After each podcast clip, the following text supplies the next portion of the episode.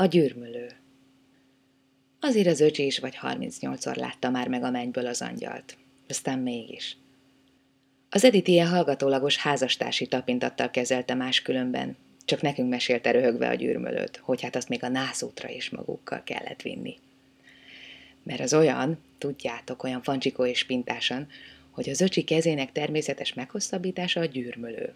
Mert anélkül a koszlott kis rongydarab nélkül nem tud az öcsi aludni, na, ne röhögjetek. A gyűrmölőt még a mamika varta neki apró kis gyöngyöltésekkel. Bele volt hímezve még a neve is, hogy öcsike. Ez volt a gyűrmölő a mamika stratégiája arra, hogy az öcsit leszoktassa az új szopásról. Hát arról le is szoktatta. Viszont a gyűrmölőt azt onnantól fogva mind a 13.360 este vitte magával az ágyba az öcsi. A gyűrmölő lett, hogy úgy mondjam, az öcsi titkos fétise, a férfi jellemének a törésvonala, amit csak az Edith tudott. Meg persze mi, de azt meg az öcsi nem tudta. Aztán tavaly havajra mentek, az öcsi meg az Edith. Na, akkor tört ki a botrány. Mert hogy a takarítónők az ágynemű cserénél a szennyessel együtt elrekentették a gyűrmölőt is.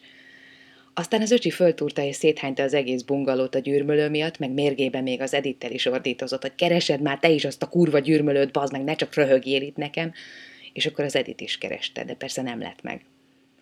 Addigra az öcsi már tényleg eléggé pipa volt, és olyanokat is mondott, hogy ha nem lesz meg, én esküszöm, előkerítem azt a ribancot, de akkor itt vér fog folyni, komolyan mondom. És a ribancon a takarítónőt értette az öcsi, és tényleg komolyan mondta.